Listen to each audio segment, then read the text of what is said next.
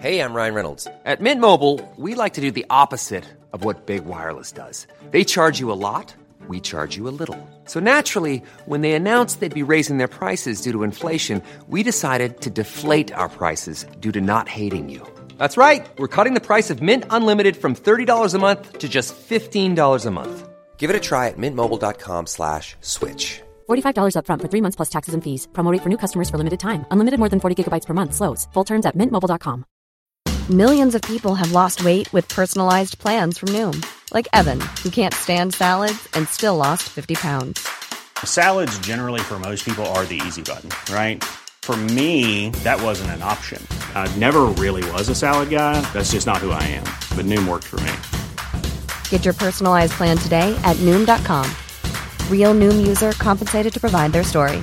In four weeks, the typical Noom user can expect to lose one to two pounds per week. Individual results may vary. On Monday, the 27th of July, 1857, Benjamin Disraeli, one of the opposition party leaders in the UK Parliament, rose to make a long and impassioned speech. He was a long standing and prominent critic of the British East India Company, having once argued that it should be removed from its role as ruler of British controlled India. Now he had watched as Britain's most important overseas possession burned in the flames of revolt an uprising caused by the same company that Disraeli had opposed. Hindsight makes wise men of us all, but Disraeli has seen this coming from a mile off. He had called for this debate as ever more grave news emanated from the subcontinent. Hauling the government minister that had done just such a woeful job overseeing the East India Company, that was the president of the Board of Control, to answer for his actions. This would not be a l- short oration. Three hours, he estimated, but he had no intention of leaving anything on the table.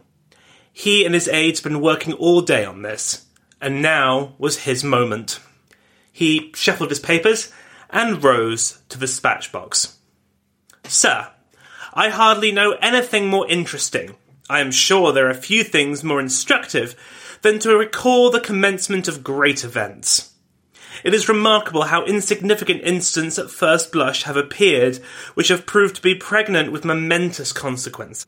A street riot at Boston and at Paris turned out to be the two great revolutions of modern times. And so, some few weeks ago, when it appeared in the newspapers that there was a mutiny in a native regiment in India, I dare say few people read the paragraph. I dare say, indeed, most persons turned for amusement to the more exciting discussions in this House on questions of domestic interest. When the first news arrived of the occupation of Delhi by the rebels, I thought I was only performing my duty in addressing some inquiries to Her Majesty's ministers as to their opinions with regard to the cause of those remarkable events and the exact position of affairs. I am bound to say that, at the time, the answer which I received impressed me with the feeling that Her Majesty's ministers did not view the events which had occurred in that spirit which I thought their latent importance demanded. He was now settling into his speech, fixing his opposite number with a piercing glare as he did so. He outlined the lies told by the government and the East India Company, how they had misled the country at the state of India, and the corruption that had preceded this rebellion. He showed his expertise in the field, detailing his knowledge of Indian history and culture, and how misunderstandings and wilful ignorance of those they had presumed to rule had led the company to this catastrophe. He emphasized the abolition of the rule allowing heirs to states to be adoptive sons, such as in the case of the small princely state of Jhansi, whose queen regent, Rani Lakshmi Bai, had been carted out of her palace and deprived of her inheritance. He was a speaker that demanded attention, and even though the speech was now moving well past the second hour, he still held his audience in the palm of his hand. But a great speech is nothing without a good resolution, a conclusion. So what to do now? he posed. You ought at once, whether you receive news of success or of defeat, to tell the people of India that the relations between them and their real ruler and sovereign Queen Victoria shall now be drawn nearer. You must act upon the opinion of India on that subject immediately, and you can only act upon the opinion of Eastern nations through their imagination.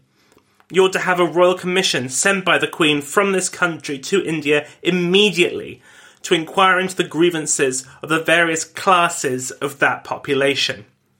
You ought to issue a royal proclamation to the people of India, declaring that the Queen of England is not a sovereign who will countenance the violation of treaties, that the Queen of England is not a sovereign who will disturb the settlement of property, that the Queen of England is a sovereign who will respect their laws, their usages, their customs, and, above all, their religion. Do this, and do this not in a corner, but in a mode and manner that will attract universal attention and excite the general hope of Hindustan. And you will do as much as all your fleets and armies can achieve.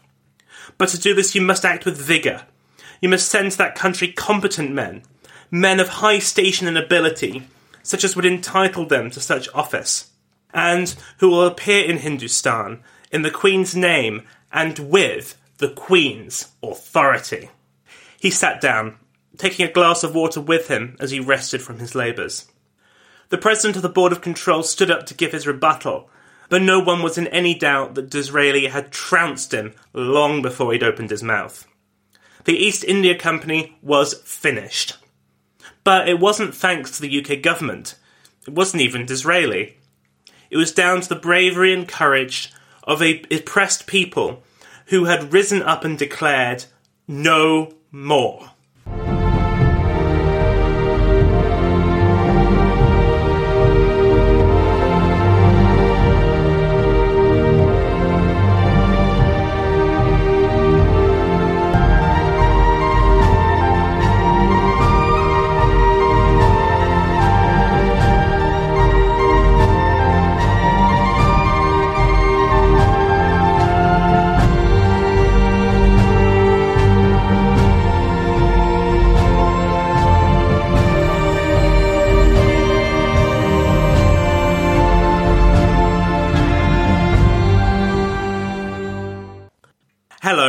Welcome to the other half.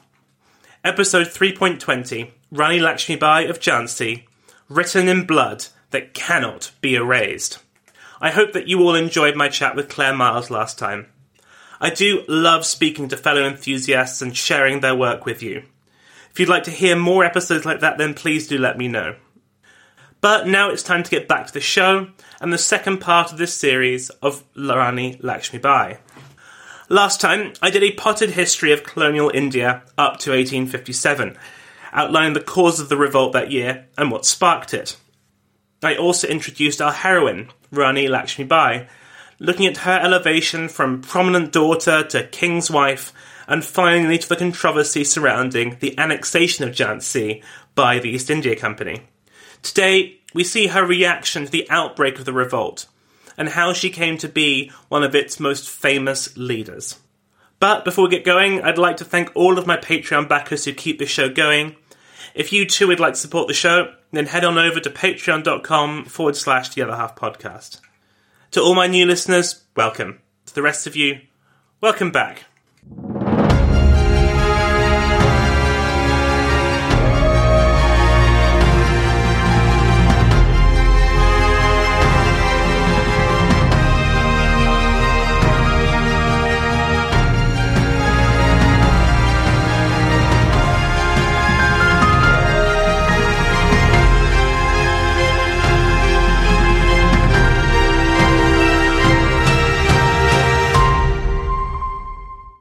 Jhansi was not at the epicenter of the Sepoy mutiny that set off the Indian Rebellion of 1857. Mangal Pandey launched his act of resistance in Barrackpore on the 29th of March on the outskirts of Calcutta, and it was in Bengal where most of the early fighting took place. These early ripples turned into waves through April, and by May there were thousands of Indian mutineers under arms, led by the elderly Mughal Emperor Bahadur Shah. Yet, even as this was going on, Jhansi was quiet. Indeed, Captain Skene, the political and administrative officer of the province, wrote the Governor General in May that, quote, I do not think there is any cause for alarm about this neighbourhood. However, it was not long before the rebellion came to Jhansi. The sepoy garrison was primarily made up of soldiers from Bengal, and they soon heard from family and friends what was going on back home. They mutinied in solidarity with their brothers, killing all the British officers that they could find. All remaining British inhabitants of the city, mostly women and children, took refuge in the city fort. The mutineers had the city's arsenal and a massive superiority in manpower, and the British had no real hope of relief. Their only hope, ironically, was the very woman whom they had deposed some three years earlier. Despite her shabby treatment at the hands of the East India Company, Rani Lakshmibai had not yet risen in rebellion, and her small retinue of troops had not joined in the attack. The British commander pleaded with her to, quote, take your kingdom and hold it, along with the adjoining territory, until the British authority is re established. Now, what happened next is highly disputed. The facts are that the British negotiated terms of surrender with their safety and that of their wives and children guaranteed. However, the mutineers broke their word and massacred them. That all happened. The dispute is over the involvement of Rani Lakshmibai. Generally, British sources paint her very treacherously, stating that she herself promised them safe passage on her honour and then double crossed them to get revenge for the theft of her kingdom. More sympathetic Indian sources have her not being involved at all. No British message reached her at all. The massacre was all the work of the sepoys. There are also some variants in between that have Rani offering safe passage, but the soldiers disobeying her instructions. Now, to me, it seems extremely unlikely that Rani Lakshmibai would have ordered the massacre. It was an incredibly provocative act that would have gained her nothing but the hardening of the resolve of her enemies. From everything that we know of her, she was no foolish move. The most famous accuser of Rani Lakshmibai was a British survivor of the massacre, a Mrs. Mutlow, whose husband and brother were killed. She claimed to have seen Rani's signature on an offer of safe passage, but her report is full of inconsistencies and was written after the end of the rebellion in any case. Rani herself explained her actions in two letters to the East India Company's local commissioner, Major Erskine, soon after the massacre. She claimed that the mutineers, quote, through their faithlessness, cruelty, and violence, killed all the European civil and military officers, the clerks, and all their families, and the Rani not being able to assist them for want of guns and soldiers, as she had only a hundred or fifty people engaged in guarding her house, she could render them no aid, which she very much regrets. That they, the mutineers, afterwards behaved with much violence against herself and servants, and extorted a great deal of money from her. She went on to say that they had forced her to take control of the state because, quote, if she at all hesitated to comply with their requests, they would blow up her palace with guns. The simple fact here is that we'll never know the truth for sure. But the narratives emanating from Jhansi set the stage for the rest of the conflict. After this massacre of innocents, there could be no quarter given to the mutineers, and nor to their queen, to whom the British ascribed blame. Either by accident or design, those sepoys had bound Rani to their fate. For them, it would be liberty or death. The massacre had precluded all other outcomes. It's worth saying that massacres were very much the order of the day throughout the rebellion. Gandhi is supposed to have said that an eye for an eye and soon the whole world is blind, and nowhere is that more true than India in 1857. Massacre begat massacre, leading to an ever increasingly spinning cycle of violence. As she stated in her letter, Rani took control of Jhansi following the massacre, either by her own free will or at the mutineers' gunpoint. Probably a bit of both, if we're honest. and Major Erskine at first sided with her, sending a proclamation saying that thousands of European soldiers were on their way and that, in the meantime, quote, the Rani will rule in the name of the British government and according to the customs of the British government. And I hereby call on all, great and small, to obey the Rani and to pay the government revenue to her for which they will receive credit. And so, for a few short months, Jhansi was at peace. While much of northern and central India burned, Jhansi was ruled by the Rani, with the agreement of both the British and the rebels. Now, this was not to say that the East India Company believed Rani's account. In late July, the Governor General wrote to Major Erskine stating, quote, It appears that the Rani did lend assistance to the mutineers and rebels, and that she gave guns and men. That said, the British had bigger fish to fry than little Jhansi, and spent the rest of the year trying to retake and hold the major cities and fortresses across India. In September 1857, they retook Delhi and relieved the besieged garrison of Lucknow, allowing them to withdraw in good order. Meanwhile, Rani set about the business of ruling Jhansi, and by all accounts, she was very good at it. She enacted policies to help the poor and made herself available to her people in hearing grievances and making judgments. She did also, though, find time to continue her military training, something that had taken a back seat while her husband was alive. Every morning she woke at 4am to begin her exercise regimen, which included horse riding and fencing. And while this appears to have been something very much that she enjoyed, perhaps she knew that eventually she would need these skills. Famously, she eschewed rifles and pistols, preferring to do battle with a sword. There was some sporadic fighting in Jhansi during this period, but this was mainly focused on fighting off raids from other Indian states who were looking to take advantage of the anarchic situation to grab some territory at Jhansi's expense. However, things changed in January 1858 with the return of the local political agent Sir Robert Hamilton.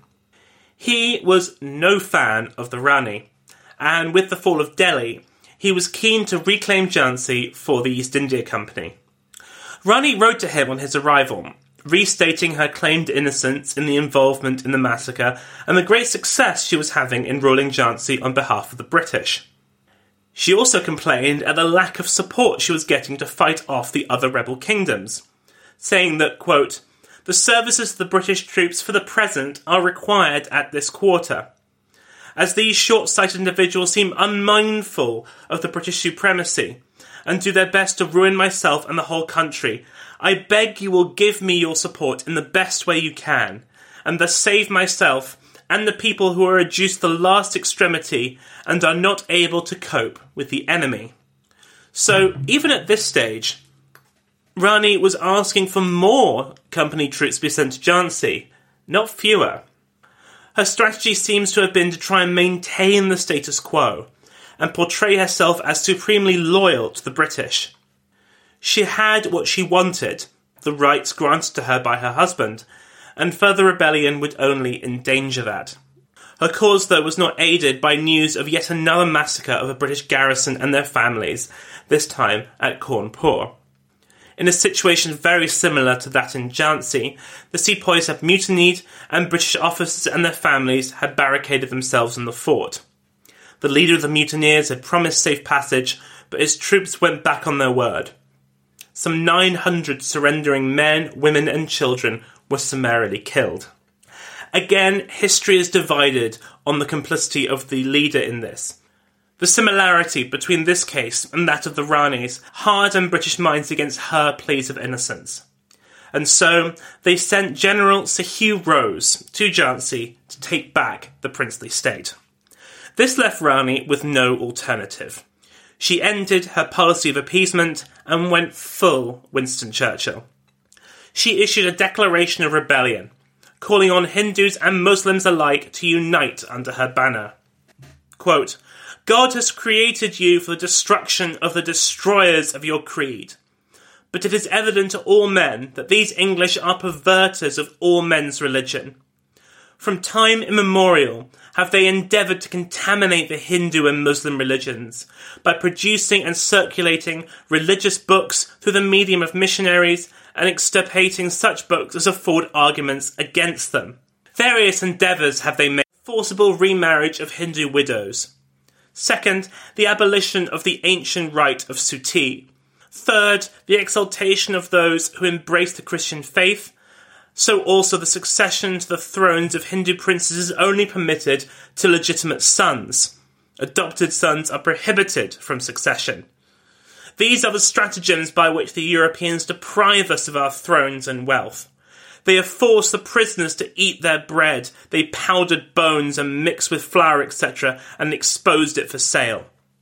They ordered the Brahmins and others attached to the army to bite greased cartridges.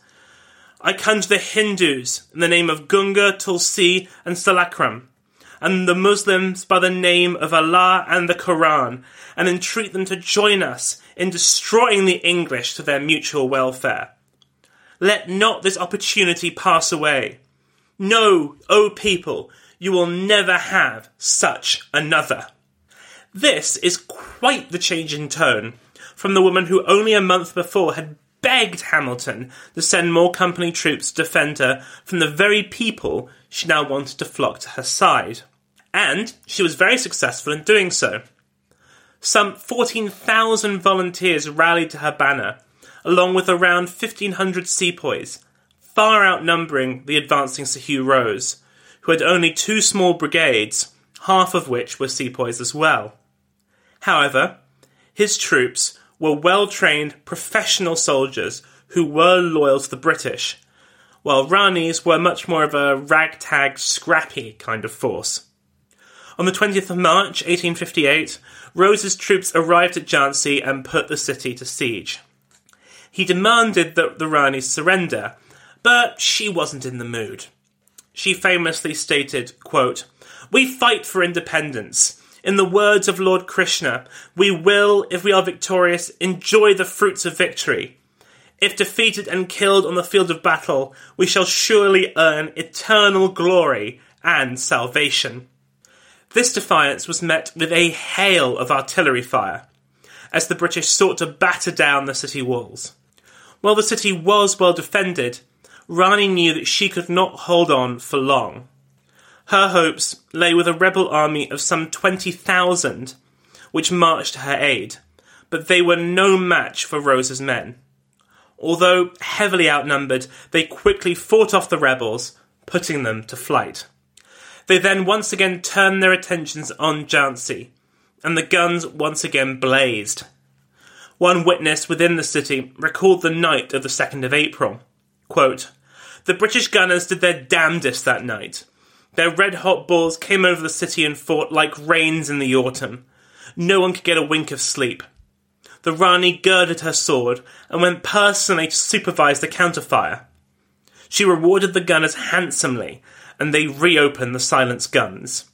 The next day, Rose ordered an assault on the city, and soon his troops breached the walls. Once in, they gave no quarter.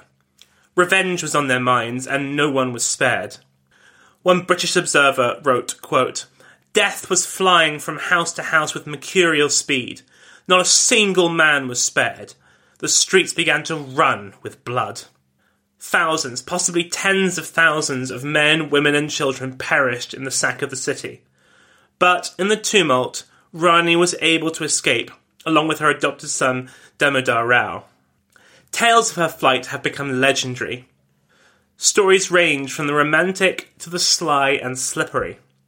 The same witness who saw Rani on the city walls recalled that the British discovered her as she was escaping, but she managed to escape in the confusion. Another British witness describes a thrilling chase on horseback, where almost all those travelling with her were killed but she did manage to escape. The most romantic coverage of the story is in Barrister Savarkar's book, The Indian War of Independence, which has seemingly all of Jhansi exulting, quote, Lakshmi, put your horse now into a gallop, for Lieutenant Bowker is galloping behind in order to capture you. And you, O horse, fortunate on account of the sacred treasure you carry, gallop on. Take out your sword. There, Bowker is pressing close. Here is the reward for your wicked pursuit. A long sweep of her sword, and Bowker was violently thrown from his horse. A deadly fight took place.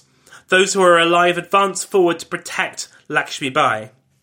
Wounded, Bowker and his handful of men gave up the pursuit. The sword of the mother advanced triumphant, shining. These are the kinds of fables that always accompany stories of national heroes and heroines at their lowest moments. I'm minded mostly of the story of the flight of Bonnie Prince Charlie after the Battle of Culloden, escaping in disguise with the help of sympathetic Highlanders. Speed, Bunny boat, like a bird on the wing. Onward the sailors cry. Carry the lad that's born to be king. Over the sea to Skye.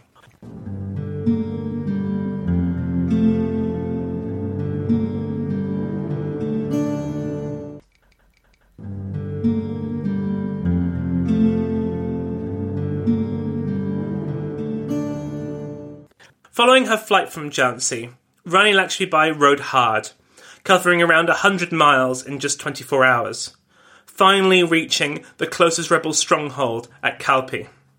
Here were gathered a collection of rebel leaders. She had brought no men with her, nor any money or supplies, and so she had to take a back seat to Nana Sahib, who was given command. She herself was given control of around 500 soldiers and set up a defensive position at Kunch, a small town on the road between Jhansi and Kalpi. So Hugh Rose and his men were not far behind, and it was not long before Rani faced the Redcoats for a second time. It was the middle of the Indian summer, and the mercury was hitting around 50 degrees Celsius. Rani's strategy for the battle was based on the simple fact that the British cannot deal with heat. She's right, it is indeed our greatest weakness. She delayed battle until the day was at its hottest, and then engaged Rose's men in what was essentially an ordered retreat back to Kalpi. She knew she couldn't defeat the Redcoats, but she could slow them down and exhaust them, and she did a pretty good job. One British officer recalled, quote, The manner in which they conducted their retreat could not be surpassed. There was no hurry, no disorder, no rushing to the rear. All was orderly. She didn't inflict many casualties, but she made life hell for the British. However, when she and her men returned to Kalpi, she found a very disunited camp.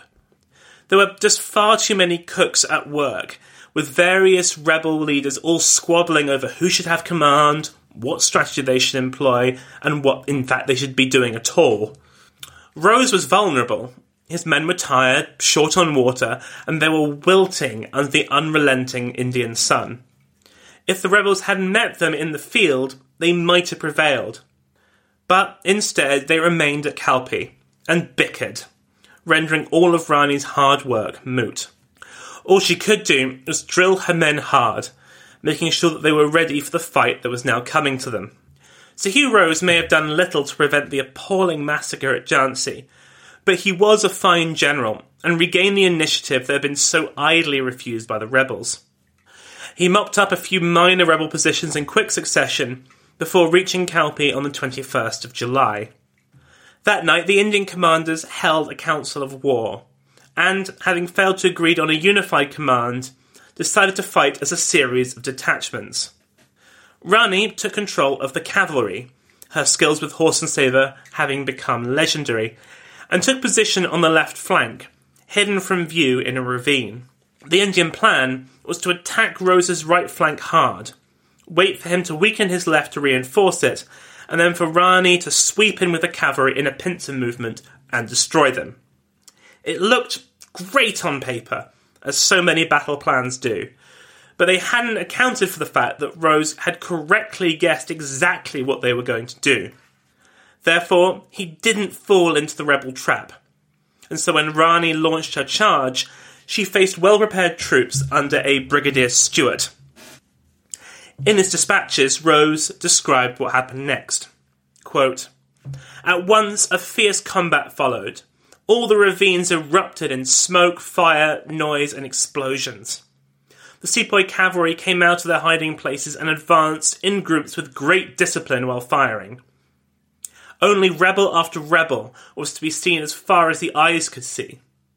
I rushed in and found Brigadier Stewart in the most grievous danger. While showering us steadily with bullets, the well organised enemy divisions had almost got inside our battery of cannons from the paths that led into the ravines.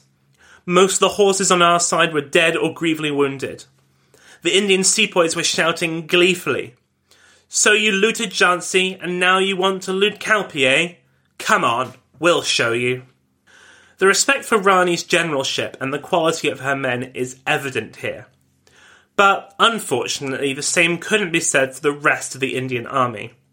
She had more or less rolled up Rose's right flank, but her fellow commanders had failed to pin the rest of the British army on the left and centre.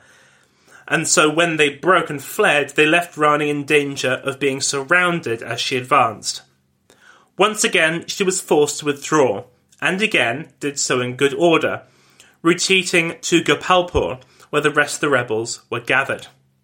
The mood there was grim. All significant cities and fortresses in central India now lay in British hands, and the rebels were seemingly out of money and had no hope of reinforcements following these two major defeats. But Rani was not defeated yet.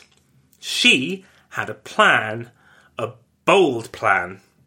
About 50 miles away lay the city and fortress of Gwalior, the capital of a small state led by the Maharaja Scindia.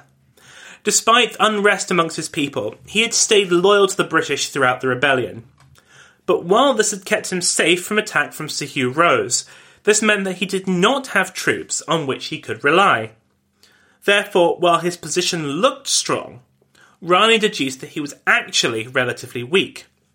If they could take Gwalior and induce the people to rise up and join them, they would have a major fortress and a robust new base of operations. Moreover, the monsoon rains were fast approaching. If they could hold on for just a couple more months, then they would have time to regroup until the rains eased off. When you're up against the wall and have everything on the line, this is the kind of play that you have to go for. She recognised that this was it. This was their last chance and she persuaded her fellow rebel leaders to go for it. This plan was so audacious and so unexpected that Rose had no idea where the rebels were headed for a few days.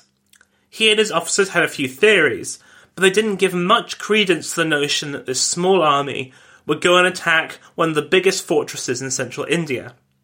By the time they realized their mistake, it was too late, and they were powerless to prevent the advance.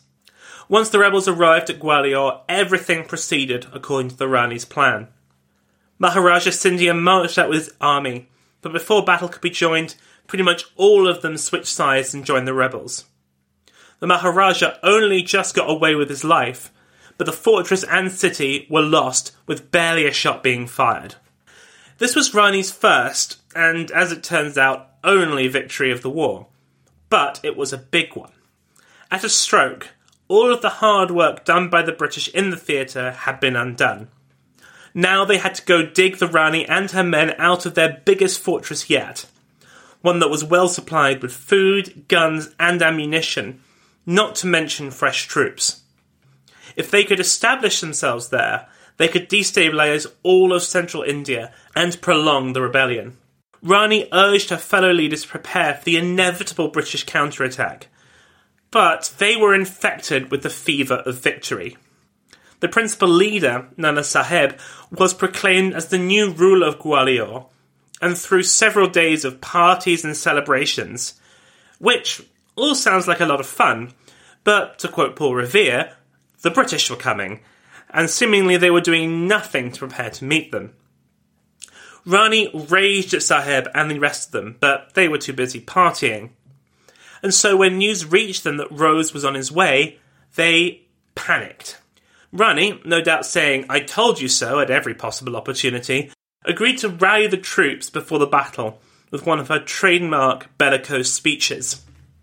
In recognition of the skill she had shown in battle, she was given command of around 10,000 troops and a critical mission.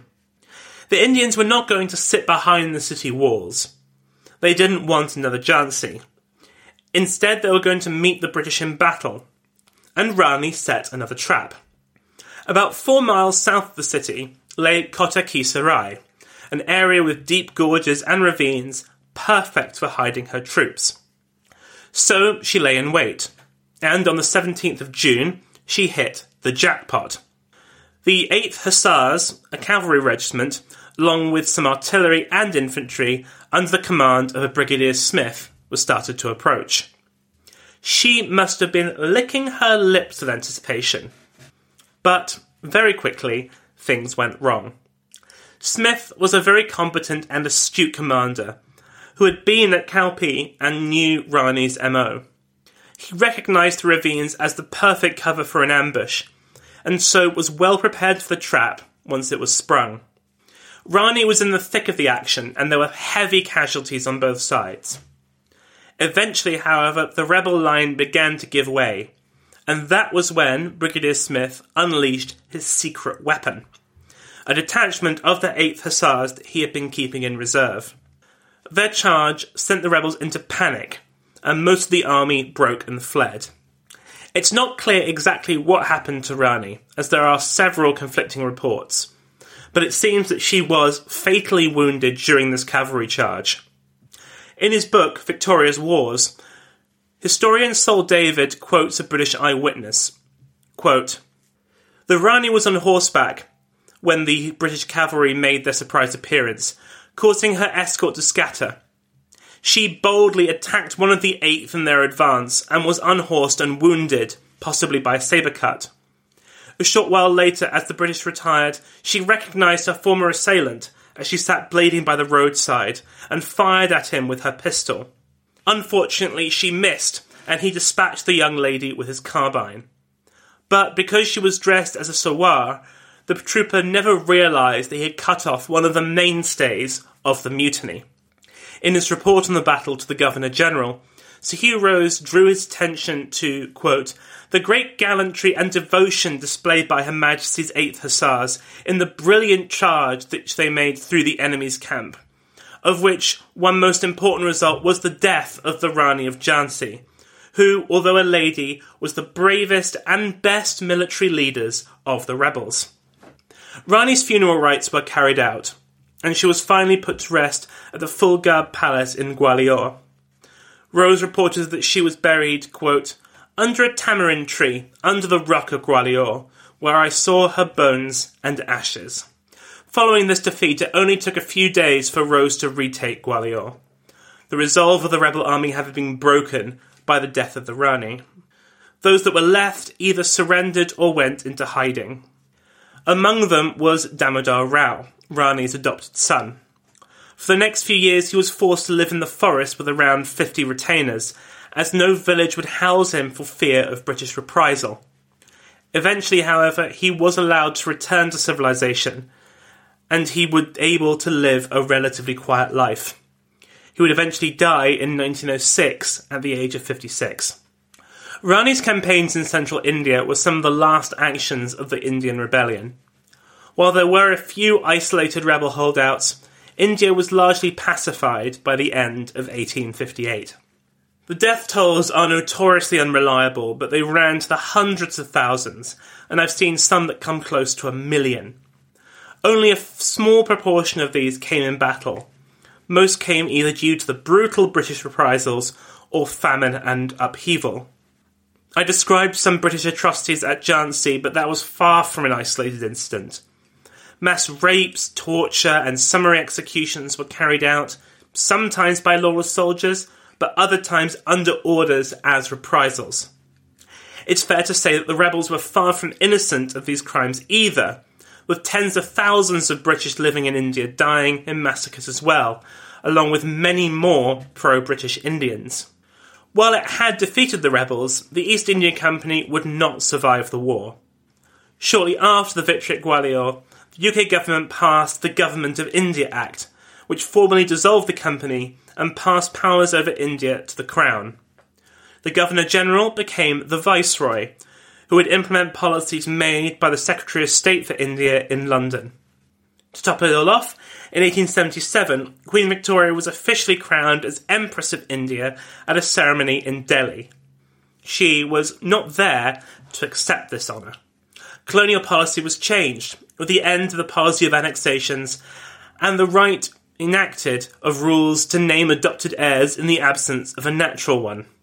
What happened to Rani Lakshmi Bai would not happen again. Fearful of the common cause that rebel rulers had managed to bring about between Hindus and Muslims, a policy of divide and rule was enacted, which helped reduce the potential for insurrection, but would have dire consequences further down the line in the 20th century, and indeed to this day. Back in Britain, Rani Lakshmi Bai would have a very negative reputation. As we've seen, the military commanders who fought her had a great deal of respect for her, but this didn't fit the narrative being passed back to the home islands about the nature of India and the revolt. India, in British propaganda, was often personified in feminine terms, as a jewel, as a licentious temptress. This is best expressed by Rudyard Kipling in An Interesting Condition, published in 1888. The East intrigued with Alexander. It was a liaison passenger. With the Turk, it was an affair militaire only. With the Rajput, with the Hindu, it was to pass the time. With the Portuguese, it was an aberration erratic. With the Frenchman, it was an affair of the heart. But she was a woman. The English came, with the gold of perfidy Albion. The Englishman believes that she has married her, by the high mass of the rope and the low mass of the sabre. The others also believed. And she? Ask her. Her eyes are upon the vague profound where dwell all the shadows of her dead lovers. The Englishman has taken her by the arm. He promenades with her upon the Sundays. He laughs. He exhibits his teeth. He slaps her leg. He also pats her upon the back. These things are the marks of the husband English. But ask her. She has seen many lovers. A woman who has seen many lovers will see more. This woman will exist forever, and she will always be beautiful. An eternity of beauty, and an eternity of liaisons the liaisons of a nation. Pyramidal, immense. Trust Kipling to write something so hideously problematic. This female personification of the nation went hand in hand with a view of Indian men as savage and brutal, with these two images combining in the form of Rani Lakshmi Bai. She became a favourite femme fatale in post mutiny literature, variously portrayed as a haughty rebel, a spurned lover, and a desperate pursuer of British men. In all of these portrayals, she is highly sexualized, with her eventual conquest by British men used as an allegory for the violent pacification of her nation. In India, her reputation has been very different. In the years following the revolt, her memory was suppressed by the British, but a heroine like Rani cannot easily be forgotten. Indeed, the rebellion brought about what some Indian scholars have called the Hindi Renaissance, a rebirth of literature and artistic activity which was highly engaged with history, politics, and nationalism. This very much established Rani not so much as an Indian heroine, but as a Hindu one. Remember, when I talk of India in this series, I've been referring to the whole subcontinent, including modern nations such as Pakistan and Bangladesh. But in this literary tradition, Rani was elevated as the heroine, and Muslim figures, like the Mughal emperor, were seen as the reasons for the rebellion's failure. In 1930, Subhadra Kumari Chauhan wrote the most famous work about Rani, the Jhansi Ki Rani, which you may remember I read at the start of the first episode of this series. Ever since independence, it has been taught in schools, and its words, we heard the tale of the courage of the Queen of Jhansi, about how gallantly she fought like a man against the British intruders, are familiar to all Indians. It is a poem of national awakening, of sacrifice and rebirth. Rani is transformed in stages from poor daughter to noble queen to vengeful warrior and finally heroic martyr. Indeed, she is deified into Durga, the Indian goddess of war. In 2007, as part of the 150th anniversary of the celebrations of the rebellion, the poem, set to song, was performed by the classical singer Subhadra Mudgal to the Indian Parliament. This is not the only literature on Rani that is taught in schools. There is also Vrindavan Lal Varma's novel, Jhansi Ki Rani Lakshmi Bai. Now, I have not read this book, nor am I a literature student, but I have read possibly the most literature student description of the book in Harleen Singh's excellent book, The Rani of Jhansi Gender, History and Fable in India. She describes Varma's book as, quote, a particularly strong example of the temporal indices of the nationalist historical novel, which ascribes glory to the ancient past, but within a contemporaneous apt for mobilization in the future of the modern nation state. To translate that, the book, like Chauhan's poem, like all good historical literature, uses the past to describe the present, promoting Rani as a heroine of an independent modern India. This book and the reams of modern adaptations generated over the following decades sanitizes Rani's violent actions, creating a pure and good heroine for all Hindu India. This moves away from the image of the vengeful goddess and instead transforms her into a more maternal figure, not as a rebel raging against the oppressors, but as the creator of a new nation as part of the centenary celebrations in 1857, one historian explained this viewpoint well, saying, quote, the Rani's noble example and supreme sacrifice have blazed the path for countless sons and daughters of India to join the freedom struggle. She is one of the immortals of our national movement. Now, all of this, of course, is somewhat ahistorical. Rani was a minor rebel leader in a minor theatre of the Indian Rebellion. She wasn't even in command of her own army, and she only won one battle. However, new nations need heroes and heroines, people around whom they can unite. But more than that, they need origin stories, an easily traceable narrative from rags to riches from which they derive pride. This is very exclusionary of non Hindu India, of course. Indeed, in Varma's novel, the Rani explicitly rejects Muslims and Muslim culture, which is quite common across cultural representations of her. An interesting example is Sohrab Modi's Jhansi Ki Rani, India's first Technicolor film, in which Rani seemingly brings together Hindus and Muslims, but does so under an essentially Hindu banner, raising the narrative that to be properly Indian, you have to assimilate into Hindu culture. Now, these are all pretty old representations of Rani. So, what has been done recently? Well, there is a lot, with four films and TV shows being released in 2019 alone. In preparation for this show, I watched a couple of them, the most notable being Manikarnika, the Queen of Jhansi. This was a film very much in the Braveheart school, tub thumping nationalism without much care for history. All the good guys are really good, and all the bad guys are unbelievably awful. Unlike Braveheart, though, the acting was actually pretty good, especially by the lead Kangana Ranaut. The storytelling, though, is pretty awful. That said, if you want to give it a go, it is on Amazon Prime in the UK and I believe in the US. Speaking of nationalism, during the Second World War, some Indian nationalists teamed up with the Japanese in hopes of driving out the British. They formed the Indian National Army, with five regiments, each named after an Indian hero. And one of them, an all female affair, was called the Rani of Jhansi Regiment. These were volunteers of Indian descent from regions occupied by the Japanese, many of whom would have never been to their mother country. Some were trained as nurses, but most were combat trained and fought in the Burma campaign. There are, of course, a vast number of statues of Rani across India, as well as schools, streets, and even a national park in the Bay of Bengal. There is no doubt that she is India's greatest heroine, and possibly more than any other woman I've covered in this series, she has come to embody a modern cause. A cause of freedom and liberty for India. This is a reputation that is probably not entirely deserved. As I said, she was a relatively small part of an unsuccessful revolt that took place nearly a century before India finally won its independence. The actions she took in her life did actually very little to advance the cause of Indian liberty. But her example did a great deal, not only to inspire Indian nationalists, but to rally the nation.